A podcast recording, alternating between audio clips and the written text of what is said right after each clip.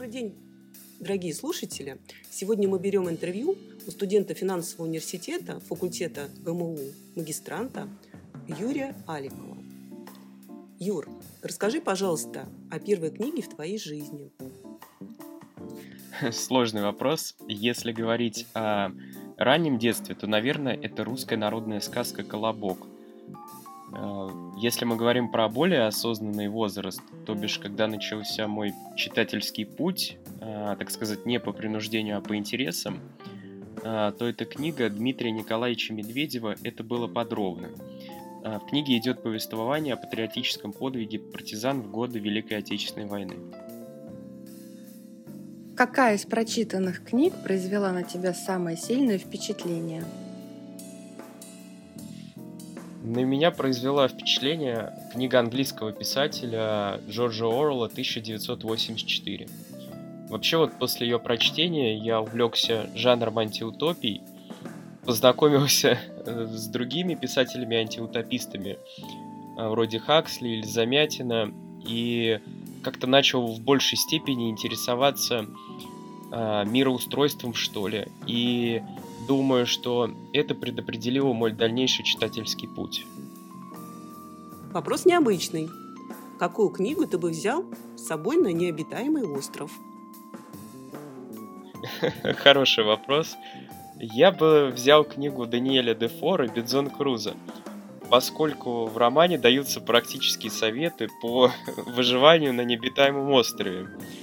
Думаю, что эти советы помогут не отправиться мне к праотцам.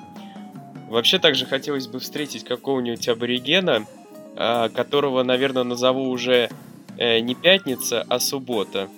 Думаю, что, возможно, это поможет приблизить время моего спасения на один день. И как ты считаешь, преподавание литературы в школе мотивирует человека в дальнейшем читать? На самом деле, вот, к сожалению, по моему личному опыту, опыту моих друзей, скорее демотивирует. Современной молодежи, имеющей инстаграм мышления, очень трудно сосредоточиться на книгах, э, в которых заложены там философские, нравственные смыслы. Э, Все это сплетено сетью каких-то архаизмов, которые еще в большей степени э, затрудняют понимание прочитанного.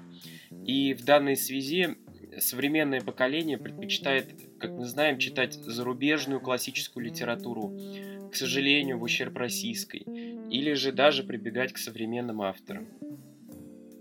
Юр, а что ты выбираешь для чтения? Электронный носитель или обычную книгу? Несмотря на то, что электронные носители удобнее, я предпочитаю обычную книгу. Ну, потому что от нее не так, во-первых, устают глаза, во-вторых, а, удобнее делать читательские заметки. И согласен ли ты, что мужчины и женщины склонны выбирать определенный жанр литературы?